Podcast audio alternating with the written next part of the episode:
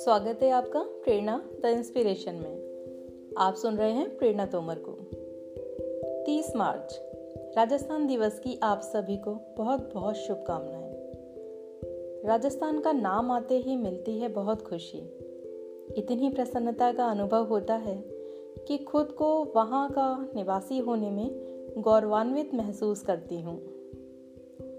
आज हम बात करेंगे विश्व में तेजी से फैल रही कोरोना वायरस जनित महामारी की, उससे हो रही आमजन को परेशानी, असुविधा की, हमारी सुरक्षा की, हमारी मानसिक स्थिति की, इक्कीस दिन के हमारे लॉकडाउन की। मन बहुत ही व्यथित हुआ जब से न्यूज़ चैनल पर हजारों लोगों की भीड़ देखी दिल्ली गाजियाबाद बॉर्डर पर।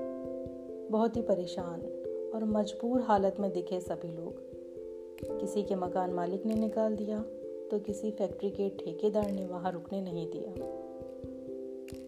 किसी भी मजबूरी में या प्रशासनिक लापरवाही या अव्यवस्था के कारण ये हालात पैदा हुए।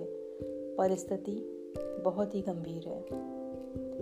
अभी कल एक परिचित की पोस्ट देखी फेसबुक पर, उसमें लिखा था कि ये यूपी वाले खुद तो मरेंगे ही, दूसरों को भी मारेंगे।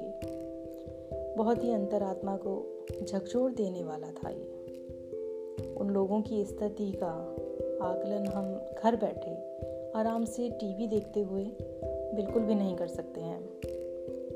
ये लोग पैदल चलकर अपने अपने घर पहुंचना चाहते हैं। अगर उन्हें सुविधा मिलती तो वहां से पैदल निकलते क्या? सोचिए, एक ही समय में इतने हजारों लोग कैसे वहां बॉर्डर पर इकट्ठे हुए। अभी बरेली उत्तर प्रदेश में रहती हूँ तो ध्यान यहाँ की खबरों पर ज़्यादा जाता है। कहीं पुलिस लोगों को वापस भगा रही है तो कहीं लोगों को रोका जा रहा है। समझ ही नहीं आता कि दिल्ली में इनके बिजली पानी कनेक्शन का काटना, माइक से अनाउंसमेंट होना, डीटीसी की बसों से इन लोगों को गाजियाबाद बॉर्डर पर छोड़ देना सच है या फिर क्या है। बस ईश्वर इन लोगों को स्वस्थ रखे तथा जल्दी से अपने घर पहुंचाए, यही कामना कर सकते हैं। इन लोगों की तो मजबूरी है कि इन्हें सड़क पर खाना पड़ रहा है, पैदल मीलों चलना पड़ रहा है। पर अगर हम इनकी सहायता नहीं कर सकते तो हमें इन पर नकारात्मक टिप्पणियां करने से भी प्लीज़ बचना चाहिए। हो सकता है कि आपसे और हमसे ज़्यादा अन्न इनके घर में रखा हो। खेती करते हैं, आज न्यूज़ चैनल पर देखा दो तीन मज़दूरों का या श्रमिकों का इंटरव्यू ले रहे थे न्यूज़ चैनल्स वाले।